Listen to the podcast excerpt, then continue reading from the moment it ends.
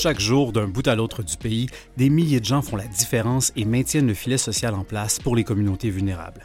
Mon nom est Daniel Lantaigne et je me suis donné pour mandat de sortir de l'ombre ces héros, des héros anonymes.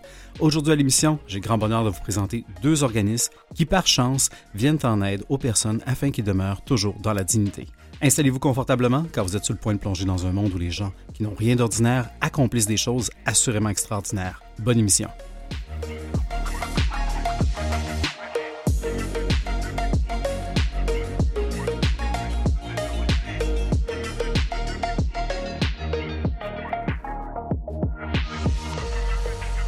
Et bienvenue à cette émission des Héros Anonymes. Alors, cette semaine, euh, encore une fois, deux organismes euh, qui vont euh, être mis de l'avant. Et le premier ben, que, j'ai le plaisir de vous présenter, c'est un nom qui est dans le paysage canadien depuis, depuis belle lurette, même dans le paysage québécois, la Société John Howard. Et pour ce faire, on va discuter avec Jean-Claude Bernem, président du Conseil. Bonjour. Bonjour. Merci d'être avec nous aujourd'hui. Grand plaisir de vous recevoir. La société John Howard, euh, c'est une société, je disais, je pense qu'elle est au Canada depuis les années 1800, euh, au Québec peut-être plus récemment dans le début des années 80.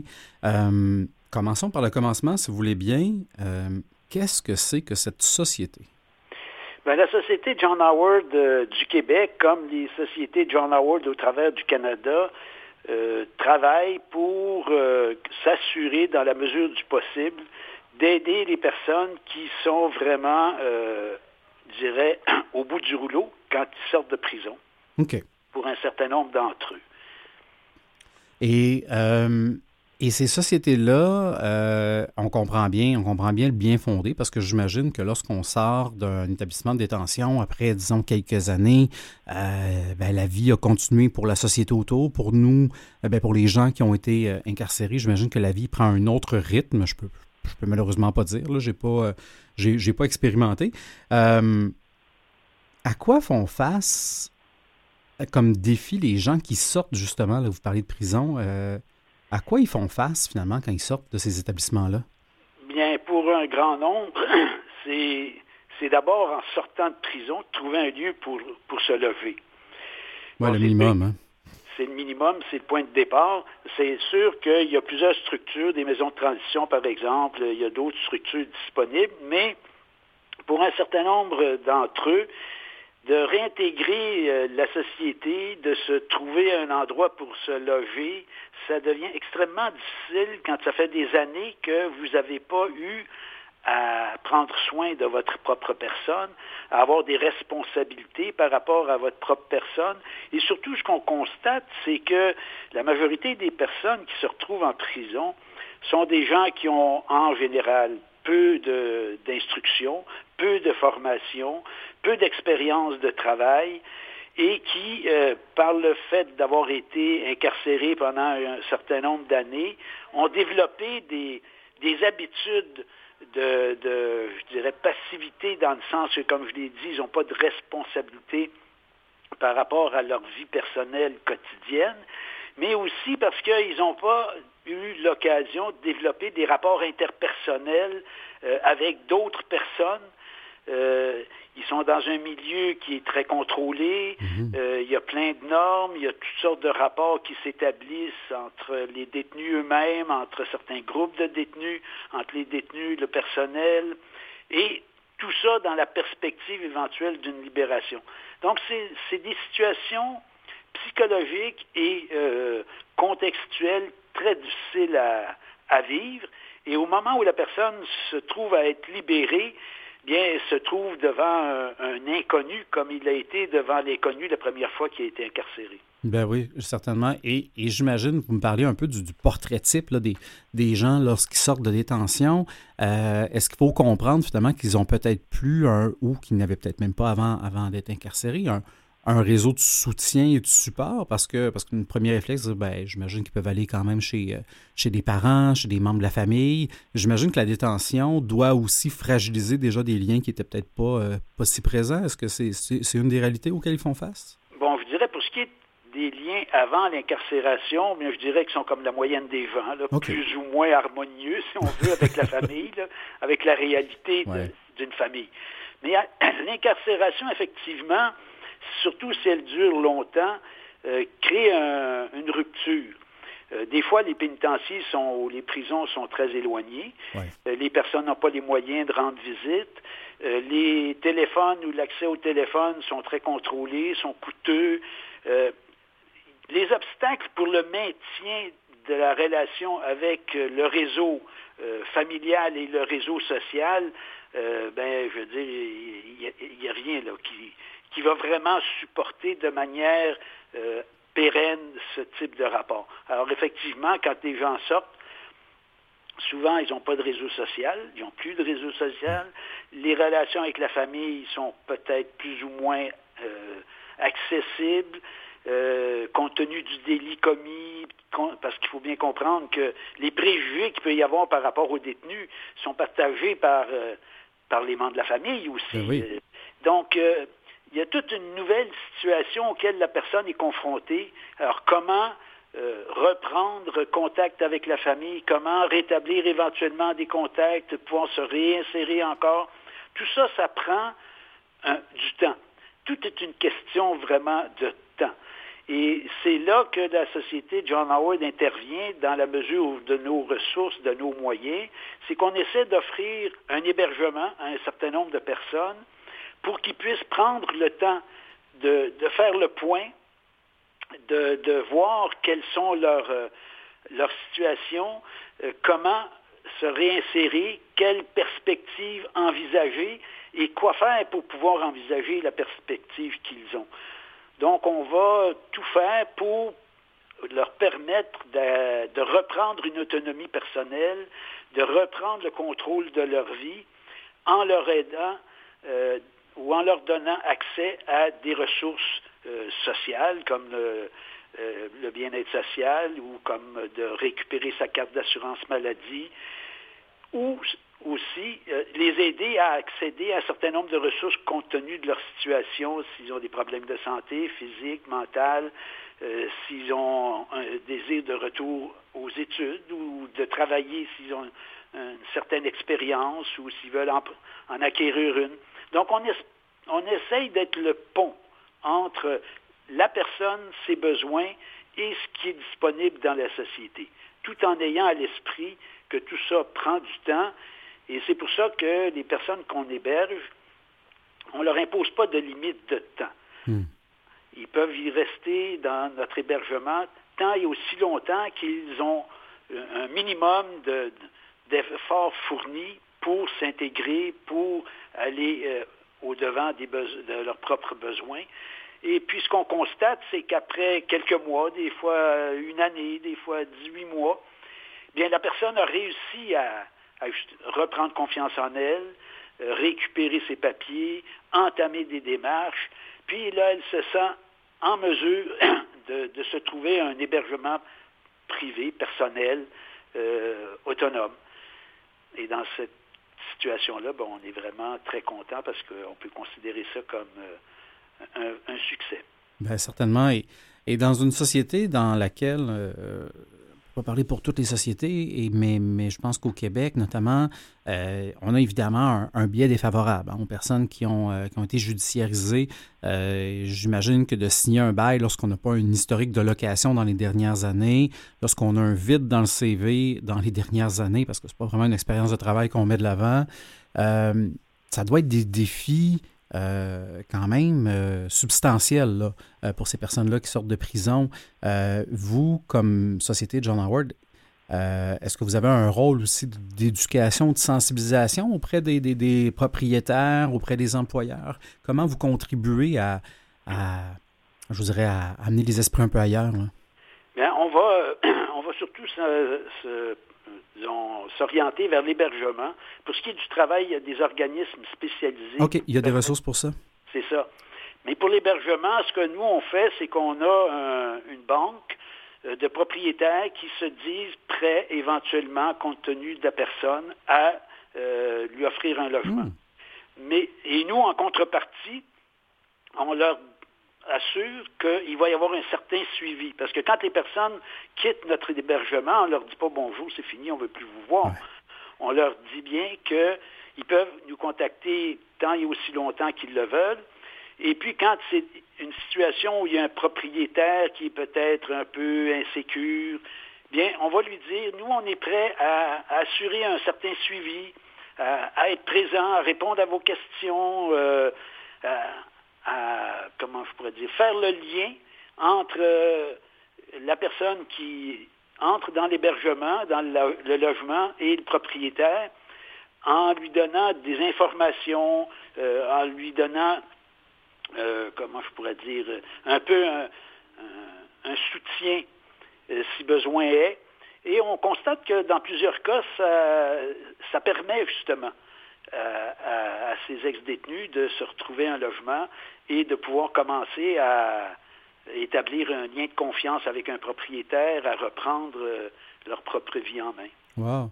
Et, et dans les dernières années, puis on, a vu des chiffres, le taux de criminalité n'a pas, pas diminué. Puis, bon, je prends l'exemple de la criminalité, mais on s'entend, là, on est, on est les criminalités, c'est pas. Puis les détenus et les gens qui sortent de prison, c'est pas tous des gens qui ont commis des meurtres, là, on s'entend. Mais euh, la criminalité a augmenté. Euh, est-ce que vous, ça a un impact sur vos, je vous dire, sur vos opérations? Est-ce que vous avez plus de gens qui viennent cogner à vos portes d'année en année? Parce que j'imagine que s'il n'y a plus de criminalité, il y a plus de sentences, il y a plus de détenus et ultimement, ben, il y a plus de gens qui sortent de prison. Est-ce que vous avez un effet d'entraînement dans tout ça? Euh, disons qu'on ne peut pas vraiment le constater dans le sens que bon, le, taux de criminalité a commencé à augmenter il y a seulement quelques années. Oui, le, temps, le temps qu'ils fassent leur peine, moi, j'avoue. Hein. Non, mais je veux dire, la criminalité a baissé au début des années 90 jusque dans les années à peu près 2015. Puis depuis ce temps-là, il y a des fluctuations vers la, vers la hausse. Donc, euh, il, y a, eu une baisse considérable de la population carcérale pendant ces, années. Euh, maintenant, pour ce qui est euh, des appels qu'on peut recevoir, on ne voit pas vraiment de différence parce que malheureusement, on n'est pas capable de suffire à la demande. Il y a plus de demandes qu'on est capable auxquelles on est capable de répondre. Donc, on est confronté au fait de, devoir faire des choix, parce que quand l'hébergement est plein, il y a des personnes qui pourraient y aller, mais, mais on n'a pas de place.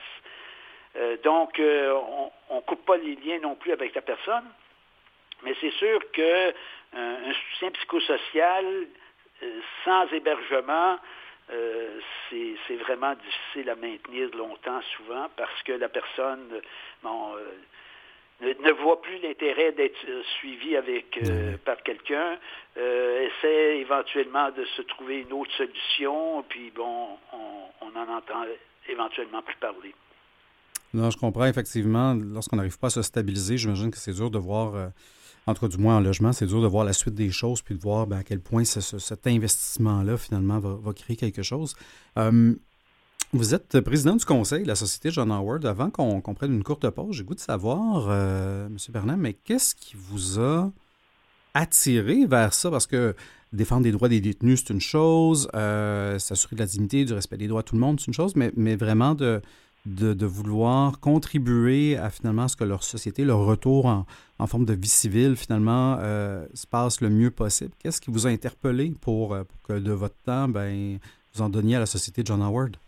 Ben, c'est que défendre les droits des détenus ou des, personnes en général, disons, c'est une, une, approche, je dirais, euh, intellectuelle, entre guillemets, ou même, ça peut être une, des revendications d'un certain ordre mais en arrière de, ces démarches, il y a aussi la réalité de personnes physiques, des personnes qui sont dans ces situations-là de vulnérabilité. Alors, j'essaie de concilier euh, la, entre guillemets, théorie des droits et du respect des droits, de la reconnaissance des droits, versus les besoins au quotidien auxquels les personnes sont confrontées. Et c'est la société John Howard est sur le terrain. Et c'est dans ce sens-là que j'y trouve une, euh, disons, un, intérêt, une satisfaction, parce que malgré nos ressources limitées, on vient en aide à des personnes. Euh, on voit les résultats que ça donne. Euh, par exemple, parmi nos employés, on, a des pères aidants, donc des personnes qui ont connu la prison, qui sont des employés et qui vont être un, un lien avec les personnes euh, qui sortent de prison, avec lesquelles, les personnes qu'on héberge. Euh, ça va donner une, une chance à une personne d'avoir un emploi, mais en même temps de, pouvoir euh, montrer que c'est pas parce qu'on a été en prison que il, se passera plus rien, que la vie est terminée, que, que c'est que des difficultés. L'expérience des pères aidants va montrer, et eux ont, la capacité d'établir un certain rapport de confiance différent que ce que les intervenants peuvent établir, qui fait que ça crée tout un contexte.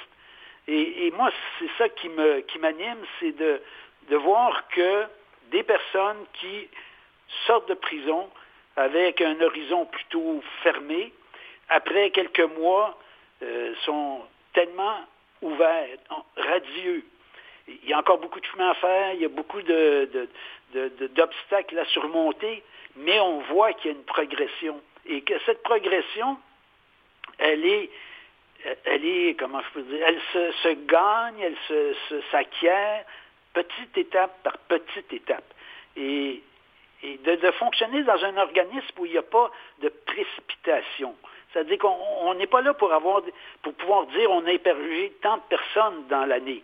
On est là pour dire on a réussi à réintégrer dans des logements privés tant de personnes. Et ça peut pas, c'est pas nécessairement des chiffres astronomiques, mais ce sont des résultats très concrets. Et c'est dans ce sens-là que, que bon, je me sens euh, personnellement euh, Ben, vous faites certainement œuvre utile, en tout cas.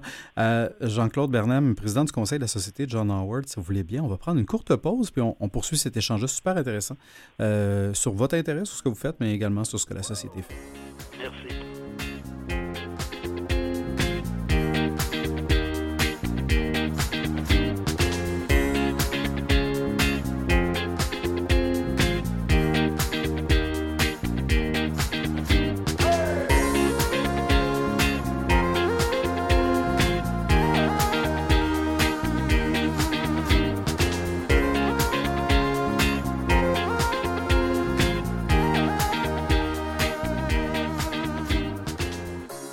Et vous êtes de retour à l'émission Les Héros Anonymes avec Jean-Claude Bernheim, président du conseil de la Société John Howard au Québec. On a parlé, bon, évidemment, de, ce que fait la Société John Howard euh, en, première partie de l'émission. Et, tout ça nous ramène un peu à, ce qu'on en pense comme société, comme collectivité des, ex-détenus. Euh, puis vous êtes un organisme de bienfaisance, donc j'imagine que vous vous, euh, vous, appuyez un peu sur, le don, sur les dons des gens. Je vais vous demander, mais qui donne à une cause pour aider les ex-détenus? Puis je vous demande ça, là, euh, euh, je, grossis un peu ma question, mais c'est volontaire, mais qui va bien donner à une cause comme ça? Ben oui, c'est assez étonnant. C'est en général des gens assez modestes. Euh, mais à l'occasion aussi, il y a des personnes un peu mieux nanties ou des organisations un peu mieux nanties qui, qui nous donnent un coup de main. Mais évidemment, c'est relativement peu par rapport au budget qu'on a, par rapport aux besoins. Euh, on est essentiellement euh, financé par les CIUS. Ah oui, avec le, le PSOC, j'imagine, le programme de soutien aux organismes communautaires? Ou, euh? Non, on n'a pas encore réussi à, être membre du PSOC. Ah ben, je, vous le souhaite. On travaille fort. donc, c'est les CIUS essentiellement qui nous financent. et bon, nous donne vraiment le, nécessaire. Mais il y a un manque, c'est au niveau matériel. Quand une personne quitte notre hébergement, va se retrouver à pouvoir entrer dans un logement, ben, il faut meubler le logement. Et les gens ont relativement peu d'argent. Donc, euh, ce qu'on essaie de faire, c'est de les aider minimalement pour se meubler convenablement. Euh, donc, c'est dans ce sens-là que les aides qu'on reçoit de la part de, membres du public, eh bien, euh, c'est là qu'est euh, affecté l'argent. Bien, je, comprends tout à fait. En tout cas, j'espère qu'on que, aurait réussi à en sensibiliser certains. mais c'est sûr que la question qui, qui ben, pas c'est sûr, mais une des questions qui me vient en tête, c'est dire, ben, oui, ça arrive des fois dans, notre parcours de vie qu'on qu'on, s'enfarge, disons, les pieds, puis qu'on peut peut-être se retrouver dans une situation qui doit être judiciarisée. Euh, c'est une chose, puis on, dirait que malgré toute ma, grande vertu, mon, père été incarcéré euh, plusieurs fois euh, et, je l'ai vu en centre de détention plusieurs fois quand j'étais jeune, donc j'ai une grande sensibilité à, à, la cause que vous avez là. Mais en même temps, je me dis comme donateur, il y a certains types peut-être d'ex-détenus avec lesquels je serais plus à l'aise de, soutenir financièrement puis de les accompagner. Puis il y a peut-être, dépendamment de la cause de détention, peut-être des causes avec lesquelles je serais plus frileux à savoir que mon argent s'en va les aider. Vous, vous êtes là pas pour refaire une sentence, refaire un procès, vous êtes là pour aider, s'assurer que ces gens-là euh, aient un retour dans la vie juste et humaniste. Comment vous naviguez avec avec toutes ces réalités-là euh, et aussi toutes ces perceptions-là, dont, la mienne, qui n'est pas universelle, mais, mais qui doit aussi résonner auprès de certains? Euh, bon, d'abord, euh, il faut dire que nous, on ne fait pas de discrimination par rapport aux délits commis. c'est aider la personne. Donc, on comprend très bien que le public réagit à certains types de crimes, a une certaine vision du phénomène du crime, mais malheureusement, le public est relativement très mal informé. Par exemple, est-ce que le public sait qu'au Canada, il y a un minimum d'un million cent mille adultes qui ont un casier judiciaire? C'est quand même beaucoup de monde. Quand même. Mais ça, les gens ne le savent pas. Parce que, je veux dire, les gens qui ont été judiciarisés n'ont pas tous fait de la prison. Ou s'ils en ont fait, ce n'est pas nécessairement des longues peines. Mais ils, sont, euh, ils ont le statut de, de criminels. Ils, ont un casier judiciaire avec les répercussions que ça a au niveau de l'emploi, au niveau de l'accès aux, aux assurances, par exemple, etc. Alors, on comprend très bien que la population a un certain préjugé. Euh, ce qu'on déplore le plus, c'est que les autorités ne fassent pas eux-mêmes la promotion de leur bon coup. Par exemple, la commission des libérations conditionnelles, qu'on peut regarder et constater, c'est qu'il libère un certain nombre de personnes. Mais ceux qui récidivent en libération conditionnelle, c'est l'exception. C'est une minorité. Par contre, c'est ça qui fait la manchette. C'est ça la nouvelle. Donc, les gens ont l'impression que les personnes libérées en libération conditionnelle vont récidiver. Alors qu'on sait que moins de temps ils passent en prison, moins il y a de risque de récidive. Hmm. Alors, c'est ce genre d'information qu'on ne comprend pas que le, système de justice lui-même n'en fasse pas la promotion. Pourquoi les, commissions des libérations conditionnelles provinciales et fédérales ne, mettent pas de l'avant leur réussite? C'est sûr qu'il y a des cas qui récidivent. On ben ne n'ira pas. C'est la réalité. les, les, décisions que prennent les êtres humains ne sont jamais parfaites. Tout le monde peut mal évaluer quelque chose, et puis, bon, malheureusement, effectivement, il y a une récidive. Mais on ne prend pas de risque si on ne prend pas de décision. Je veux dire, de, prendre son automobile et d'aller sur la route, on prend un risque parce qu'il peut y avoir un accident. C'est la même chose pour la libération conditionnelle. Les, commissaires étudient les dossiers, euh, se penchent dessus, euh, rencontrent les agents de libération conditionnelle, font une évaluation, puis prennent une décision. Et des fois, effectivement, ils se trompent. Ben Mais ça encore, ça devrait être mieux connu, mieux diffusé, et les meilleurs pour le faire, ce seraient les commissions des libérations conditionnelles, mais elles ne le font pas. C'est la question que je me pose. Pourquoi? Oui, eh, eh, une excellente question. Excellente question qui clairement aiderait à mieux, à mieux comprendre, parce que déjà, ce que vous parliez avec les gens qui ont un, dossier criminel, puis on le sait, là, il, y a, des employeurs qui sont très rapides à, demander à, chaque futur employé si un dossier criminel. Dans, plein de processus, c'est validé, puis souvent, on ne pousse pas la réflexion plus loin, puis le, crime n'a rien à voir avec le contexte de travail ou quoi que ce soit, mais il y a un biais, il y a un biais, une perception négative qui est là, euh, certainement, qui n'aide pas euh, à à l'imaginaire ou la perception publique de la situation. Euh, je ne l'ai pas, je l'ai pas dit d'entrée de jeu, mais, mais vous n'êtes pas là. Euh, vous n'êtes pas là à tout hasard. Vous avez quand même une feuille de route importante, impressionnante. Vous êtes auteur, expert en criminologie.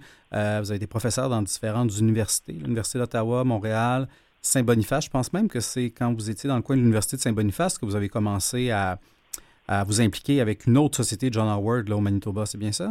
Oui, effectivement. Le président de l'époque euh, de John Howard du Manitoba, c'était un ami euh, qui vivait à Montréal, puis qui a aussi euh, atterri à, Winnipeg, et c'est comme ça que je me suis retrouvé à, m'impliquer dans la John Howard du Manitoba. Puis quand je suis revenu au Québec, ben, je me suis évidemment intégré dans la John Howard du Québec. Ben, on, est, on est très, très... en tout cas, moi, je suis très content de savoir que cette société-là, elle existe. Ce sont des gens qui... Euh, qui mérite certainement, euh, certainement votre appui, l'appui de, la population pour, euh, pour contribuer et évidemment avoir un retour qui, qui fasse du sens à travers tout ça. les gens qui vous écoutent, là, puis qui, pour qui ça résonne, la Société de John Howard, comment on peut, comment on peut vous aider? Comment on peut appuyer votre cause? Bien, d'abord en s'informant, éventuellement, en allant sur le site de la John Howard. Euh, évidemment, si quelqu'un euh, peut nous faire un don, ça va être très apprécié. Mais c'est, je dirais, c'est aussi de, s'intéresser à ces personnes qui sortent de prison, de s'intéresser à la question du phénomène du crime, de mieux comprendre la dynamique dans laquelle fonctionne la société, pour être mieux à même aussi euh, de répondre aux besoins de tout le monde au, niveau préventif aussi, je veux dire, nous, on s'occupe des personnes qui ont été condamnées, mais, mais on sait qu'il y a de la prévention qui peut être faite. Et on essaie d'en faire de la prévention par de l'éducation en allant, euh, en faisant des conférences à gauche ou à droite. Donc, c'est en informant les gens. Puis les personnes qui sont intéressées par la question peuvent nous contacter, euh, éventuellement se proposer comme bénévole par rapport à une activité particulière. Euh, c'est, disons, à peu près ce que les gens peuvent faire pour l'instant. Il faut comprendre qu'on est encore assez modeste. On n'a pas euh, des, budgets à n'en plus finir. Donc, euh, nos, capacités de, de, supporter le bénévolat sont aussi limitées. Ben Mais ce que je peux dire, c'est que le contexte euh, l'atmosphère à, la John Howard, c'est quelque chose qui est très porté sur l'humanisme, les rapports interpersonnels, le respect de tous et chacun. Et on est dans un climat de, je dirais, d'empathie. Ben, une chance que vous êtes là. C'est un grand plaisir, Jean-Claude Bernam, de vous recevoir à l'émission. Les gens qui veulent savoir plus, je les invite à se rendre sur votre site web qui est john-howard.qc.ca et ils vont trouver une foule d'informations, évidemment, toutes les informations pour vous contacter. Merci euh, de faire ce que vous faites à la fois pour les ex-détenus, pour les personnes judiciarisées, mais aussi pour la société. Un grand plaisir. Merci de m'avoir invité. Merci beaucoup. Et à vous à l'écoute, on se retrouve dans quelques minutes pour découvrir un autre héros anonyme.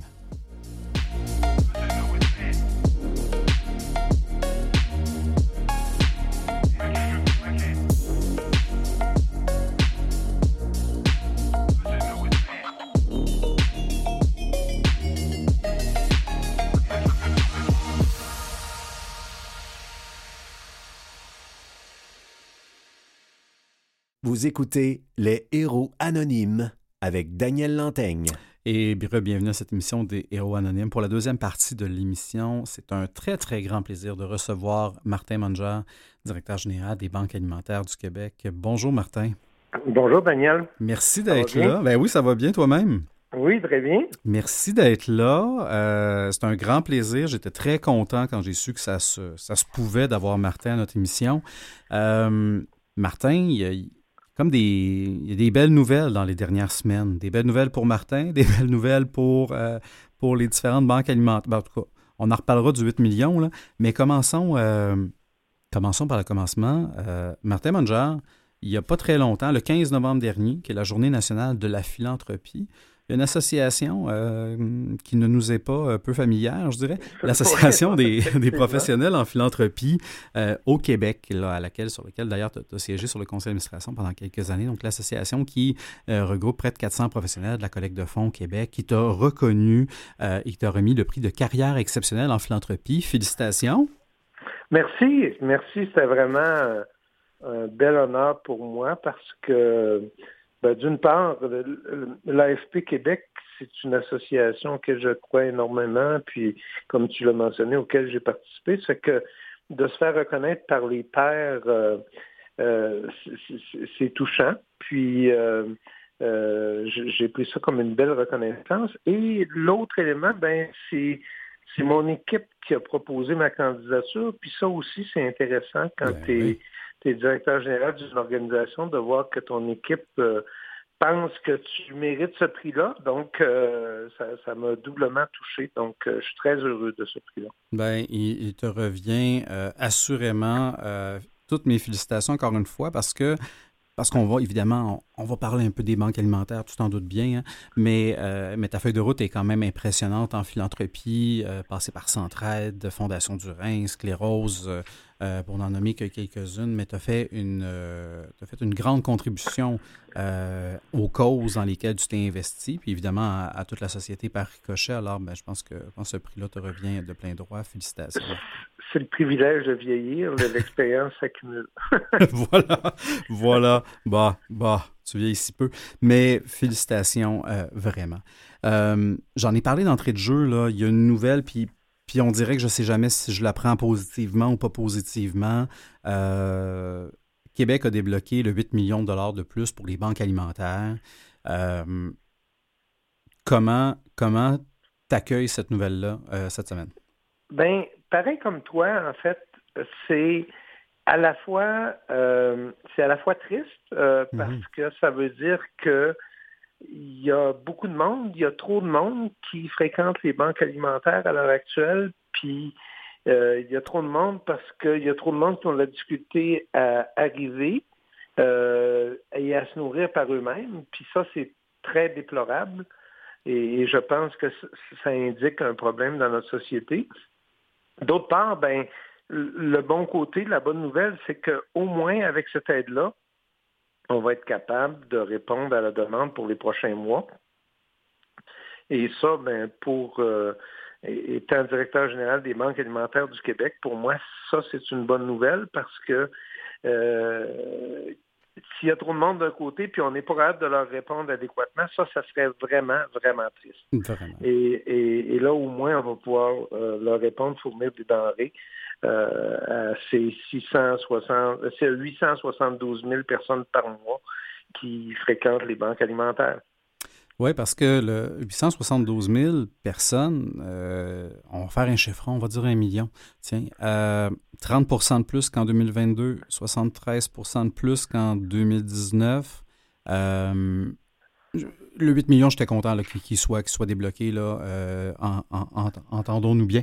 Mais quand je vois ces chiffres-là, quand je vois que le 8 millions, là, c'est pas ça vient pas sécuriser les banques alimentaires pour l'année prochaine. Là. Je, je lisais dans l'article du journal du Devoir, tu sais, euh, pour te citer, là, tu disais ben, c'est des denrées jusqu'au printemps prochain. Là, on n'est pas. Euh, on vient pas de régler la situation, puis on n'a pas trouvé, on va trouver le, gros band-aid de la nourriture pour, pour, euh, pour une année. Là, mais on, vient de sécuriser au moins le temps des fêtes, l'hiver, le printemps, mais, mais pas plus que ça avec cet argent-là. Là. non, tu as raison, mais j'ajouterais à ce que tu dis que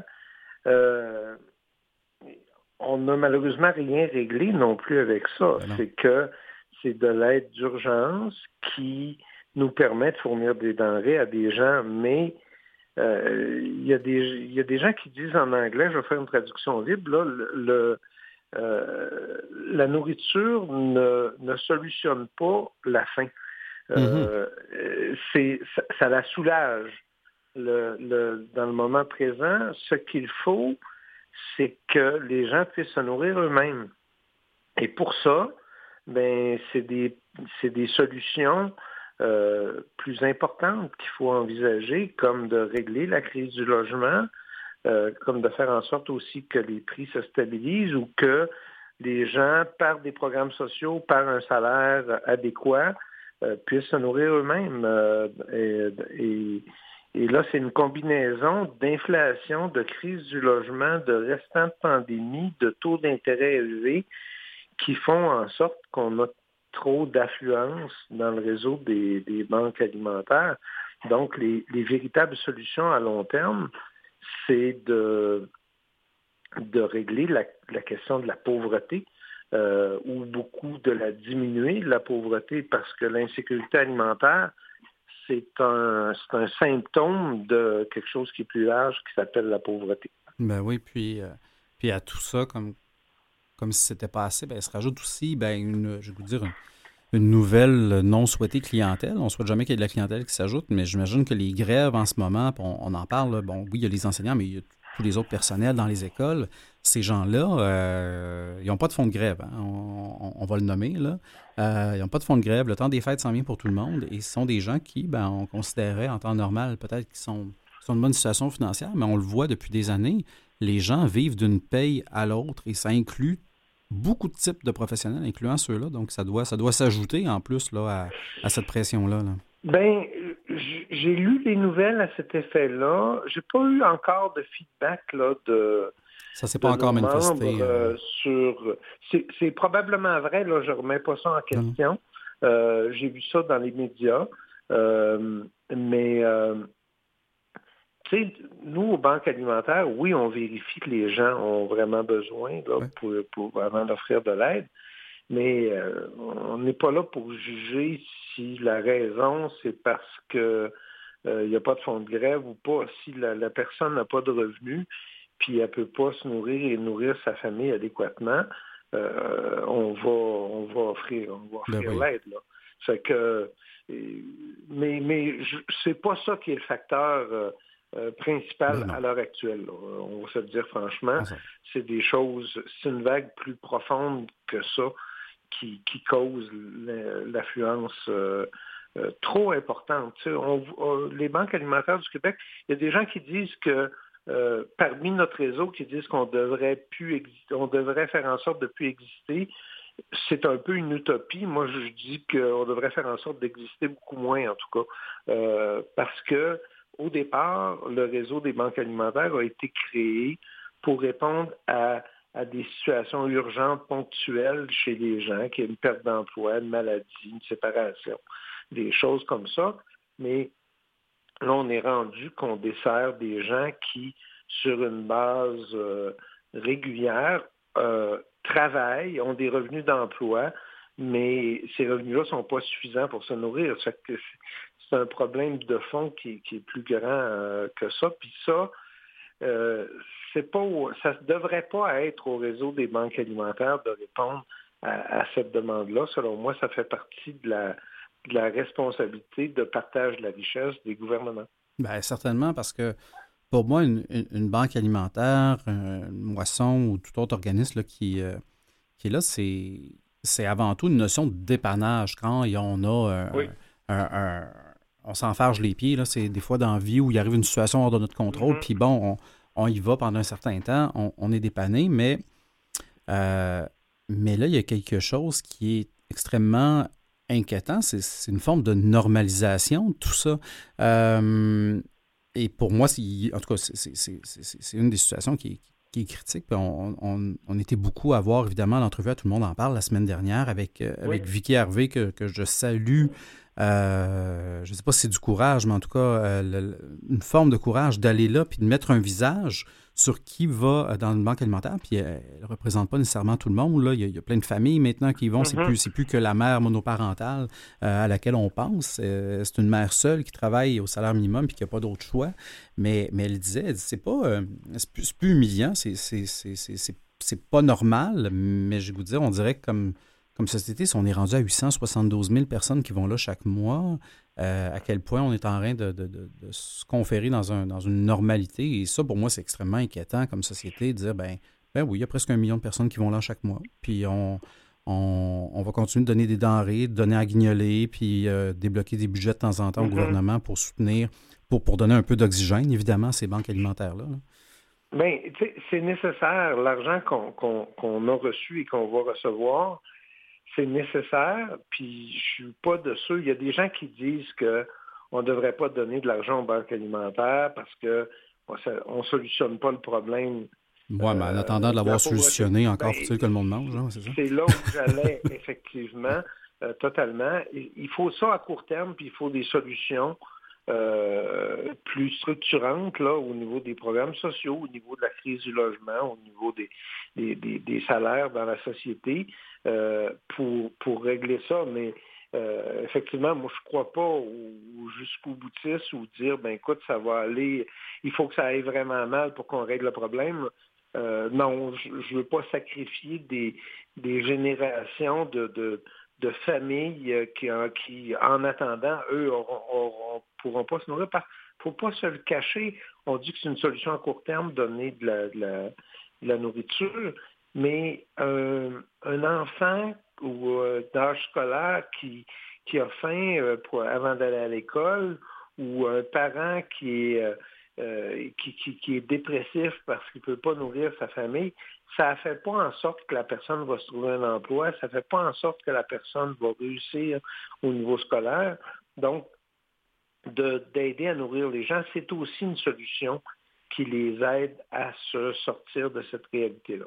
Ben oui, tout à fait. Puis, pour ceux là, qui sont plus sensibles des fois aux enfants, ben, ben rappelons-nous que les enfants qui ne vont pas à l'école en ce moment, qui bénéficient peut-être du club des petits déjeuners lorsqu'ils sont à l'école, ben ils mhm. sont chez eux en ce moment, puis il n'y a pas un déjeuner qui apparaît par magie là, si, euh, si jamais la famille n'est pas en mesure d'en offrir un. Là. Oui, puis, puis j'ajouterais à ça que les banques alimentaires sont souvent une porte d'entrée vers un réseau d'organismes qui vont aider les gens à s'en sortir, euh, que ce soit du, développement de, compétences parentales, que ce soit de l'employabilité, que ce soit euh, de briser l'isolement de, certaines personnes, des personnes âgées, par exemple, ben, souvent, la personne va faire le geste d'aller à la banque alimentaire parce qu'elle n'a plus le choix et ça va y ouvrir la porte parce que les banques alimentaires font une évaluation des besoins, tout ça, et vont référer les personnes vers d'autres organismes qui peuvent les aider à d'autres niveaux. C'est aussi ça, le réseau des banques alimentaires. Puis, quelque chose que les gens ne sont pas nécessairement au courant, c'est que on dit 1300 euh, organismes qui sont aidés par notre réseau. Euh, c'est pas 1300, c'est pas toutes des banques alimentaires. Il y a euh, là-dedans des, des, auberges pour des jeunes itinérants, il y a des, euh, de l'hébergement pour des, femmes victimes de violence. Il y a, comme je le disais tantôt, des organismes pour personnes âgées où les gens viennent prendre un repas, mais en même temps brisent leur isolement.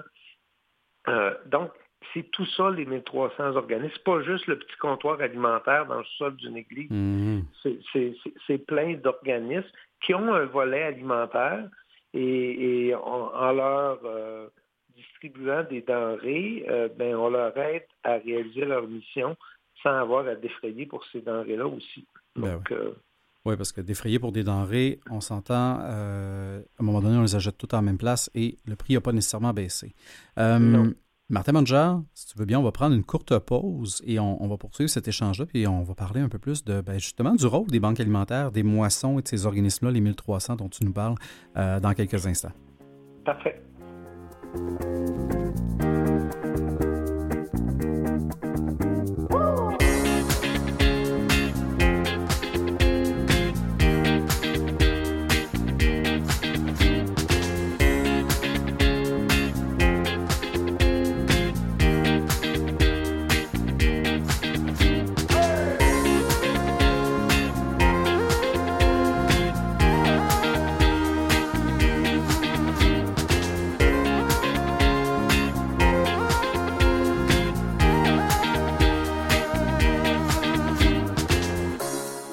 De retour à l'émission Les Héros Anonymes. On poursuit cet échange super intéressant qui va au-delà de, juste parler de la mission de l'organisme, mais, je pense qu'on parle aussi d'un enjeu de société un peu plus grand avec Martin Manger, qui est directeur général de l'organisme Les Banques alimentaires du Québec. Euh, moi, Martin, je connais des moissons. Hein, Moisson Montréal, mm-hmm. Moisson Québec, Moisson Rive-Sud. Il y, en a, il y en a une tralée. Je pense qu'il y a 30, 32 ou une trentaine. 32 membres au Québec, effectivement qui sont des moissons ou des organismes plus locaux dans des, des territoires où on n'a pas de moissons. Mais, mais les banques alimentaires du Québec, en gros, c'est l'Association des moissons du Québec. Et ces 32 membres-là desservent 1300 organismes partout au Québec de différentes vocations, comme je le disais tantôt quand même. Puis on, parle, il y a un chiffre qui revient souvent, là, qui, est 682 euh, 000 paniers qui sont distribués par mois. Mais au-delà des paniers, à travers les 1300 organismes, on parle de 2,6 millions de demandes d'aide alimentaire aussi. C'est quoi ce, 2,6 millions-là exactement? Ben, en fait, ça, c'est soit les paniers, soit des repas, soit des collations. Donc, euh, euh, et euh, c'est en général le type de demande d'aide alimentaire qu'on considère parce que notre réseau, on, réalise à chaque année une grande enquête parmi tous les organismes. C'est pas un sondage, c'est une enquête où tous les organismes, pendant un mois, vont répertorier tous les services qui vont être offerts, le nombre d'individus qui sont servis et, avoir certaines données sociodémographiques sur les, gens qui sont desservis. Ça, ça s'appelle le bilan fin. C'est une référence. Euh, plein d'organismes nous citent euh, cette grande enquête-là parce que c'est une référence sur l'insécurité alimentaire au Québec. les données que, que, tu mentionnes, puis que je mentionne, viennent de ce, bilan fin-là, qui est cette grande enquête-là qu'on réalise à chaque année. Quand même. Et, et, euh, et quand on pense aux organismes, on pense aux moissons, ben, le rôle d'un organisme qui s'appelle les banques alimentaires, qui est un peu une association de, vos 32 membres régionaux, vous, je vais vous dire, ben, question bien simple, vous servez à quoi exactement? On sert, je dirais, principalement à trois choses. Euh, d'une part, négocier des ententes de dons de denrées provinciales, euh, parce que chaque moisson, dans son territoire donné, recueille des denrées auprès de fournisseurs locaux. Mais il y a des fournisseurs qui sont des fournisseurs plus provinciaux, qui ont une capacité de donner pour des grandes quantités qui peuvent être distribuées dans l'ensemble du réseau. Donc, nous, les banques alimentaires du Québec, on va négocier ces ententes-là. Que ce soit, par exemple, les producteurs de lait du Québec, on a un programme de dons de lait qui a été convenu avec les producteurs, avec les trois partenaires. Là, pour donner un exemple, il y a les producteurs de lait, il y a les transporteurs de lait, puis il y a les transformateurs. Bien, le programme de dons de lait pour les banques alimentaires, c'est ces trois partenaires-là qui donnent leurs services ou leurs produits. Euh, et ça, ça permet d'amener du lait et des produits laitiers dans les banques alimentaires. ça peut être les producteurs de légumes de transformation, ça peut être les producteurs maraîchers du Québec, ça peut être euh, un grand distributeur euh, alimentaire. Donc, ça, c'est un de nos rôles. Deuxième rôle, c'est de lever des fonds. La philanthropie euh, plus, plus traditionnelle, lever des fonds, des ententes provinciales, parce que, d'une part, il faut acheter des denrées, parce que les dons de denrées ne suffisent pas, mais d'autre part, et les moissons, c'est des grosses infrastructures. Là, c'est des entrepôts, c'est des camions. Euh, il y a beaucoup de bénévoles, mais il y a du personnel aussi. Mm-hmm. Donc, il faut, faut payer l'électricité, il faut payer euh, l'infrastructure, il faut payer le chauffage, euh, le, pétrole pour les camions. donc, il y a des coûts associés à ça. Donc, on va chercher des dons aussi pour couvrir les frais de, de fonctionnement des, des, moissons, des dons provinciaux. Les moissons vont chercher des, des dons plus régionaux. Nous, on va chercher des dons provinciaux. On a des grands partenaires comme la Société d'habitation du Québec. Vous avez déjà vu la campagne euh, SAQ, BAQ. Il y en a, euh, il y en a un autre qui s'en vient dans le temps des fêtes, euh, des, choses comme ça. Donc, c'est euh, la SAQ, c'est notre plus grand partenaire à l'heure actuelle. Il réalise trois campagnes pour nous par année. Euh, c'est plusieurs millions de dollars qui nous aident. Donc, ça, c'est un, des rôles, notre deuxième rôle. Notre troisième rôle, et vous avez peut-être entendu parler de nous un peu plus souvent ces derniers temps, mais c'est aussi de représenter le réseau pour faire valoir auprès des gouvernements euh, les besoins, la demande, l'appui gouvernemental qui est nécessaire par les temps qui courent. Donc, c'est un rôle de, représentation politique puis de, de, relations publiques aussi, là, euh, entre autres réaliser le bilan fin à chaque année. Euh, c'est un autre rôle qu'on a. Donc, en gros, c'est notre fonction au niveau de l'association provinciale des, des moissons.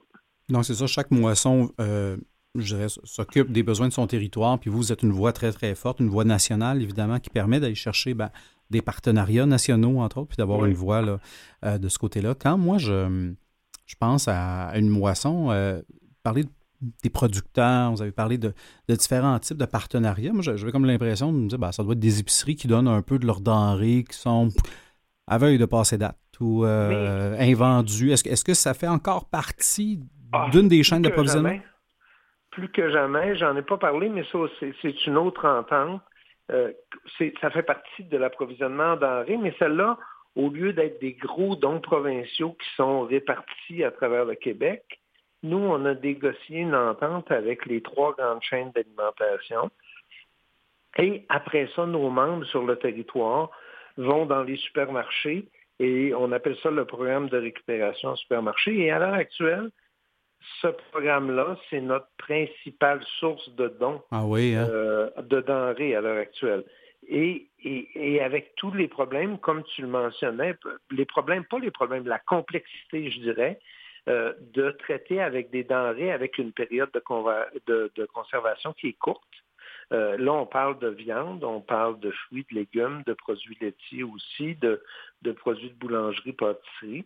Donc, c'est de, traiter des denrées de, pour les conserver et pour les conserver, soit les distribuer rapidement, soit les cuisiner, soit les surgeler euh, pour euh, prolonger leur date de, de, conservation. Donc, euh, et, donc ça, c'est un, programme, contrairement à celui que je vous mentionnais, bien, ça se passe sur le plancher des vaches mhm. au niveau local. C'est un programme qui est quand même assez lourd parce que c'est beaucoup de déplacements dans ben plusieurs supermarchés. Euh, pour des quantités plus petites, là, on ne parle pas d'un camion de 53 pieds de, euh, qui est d'un de, produits surgelés qui nous est livré. Là. C'est des, plus petites quantités qui sont dans chacun des supermarchés. On est présent dans, dans 700 supermarchés à l'échelle du Québec euh, à l'heure actuelle. et donc, c'est toute cette logistique-là. Ah c'est plus récent. Ben Traditionnellement, les banques alimentaires, si je, je remonte avant 2016, ben, c'était plus des aliments secs, des, des, pâtes alimentaires, des, conserves de, légumes, de, fruits, euh, du riz, de la farine, des choses comme ça. Traditionnellement, c'était ça, mais en 2016, on a développé ce programme-là. Euh, et euh, c'est très intéressant. D'une part, c'est des quantités importantes, comme je le mentionnais tantôt, mais c'est des aliments frais. Euh, que les gens peuvent cuisiner, donc euh, euh, viande, fruits légumes, ces choses-là. Donc, ah, là, c'est intéressant parce que il y a bien beau avoir plein, plein de beaux nutriments dans une belle canne de légumineuses, là, mais on doit revenir de recevoir une canne de légumineuses. oui, oui, oui. Puis, puis tu sais, une, canne de haricots verts aussi, puis des choses comme ça. Là, que d'avoir des fruits et légumes frais, d'avoir de la viande, euh, donc, euh, c'est très important. Ben oui, mais ça doit demander effectivement beaucoup plus de, ben ça, de logistique, plein de, petites abeilles euh, pour aller chercher ça, comme vous dites, les entreposer, les sécuriser, évidemment. Des, camions réfrigérés, des cuisines de transformation, des aires de congélation. parce que aussi, ou des aires, des, des, des, des espaces d'entrepôt réfrigérés où les bénévoles peuvent faire le tri de ces denrées-là, mais alors que ça reste au frais, il faut toujours respecter la chaîne de froid tout le long. Ben Donc, euh, ça a amené une grande transformation de notre réseau, euh, effectivement. Et euh, évidemment, on salue, on salue les membres, les 32 moissons aux autres organismes, les organismes. Je salue aussi beaucoup les bénévoles, mais puis pour en avoir fait du bénévolat, on dirait qu'on a toujours l'instinct d'en faire pendant le temps des fêtes. Hein. Euh, d'aller, d'aller, euh, puis pour beaucoup de causes. Là. Les gens donnent du sang pendant le temps des fêtes, les gens vont trier des denrées dans les moissons pendant le temps des fêtes. Il mm-hmm. faut juste se rappeler que les gens ont faim euh, et crient, presque famine, je, vais vous dire, 12 mois par année. alors, alors, je pense qu'on on remercie les gens qui s'impliquent pendant les fêtes, mais on invite aussi les gens à penser aux 11, aux autres mois de l'année. si on veut vous aider, on se rend sur banquealimentaire.org, c'est bien ça? C'est bien ça. Et là, il y a différentes manières. Je dirais il y a trois manières principales de nous aider.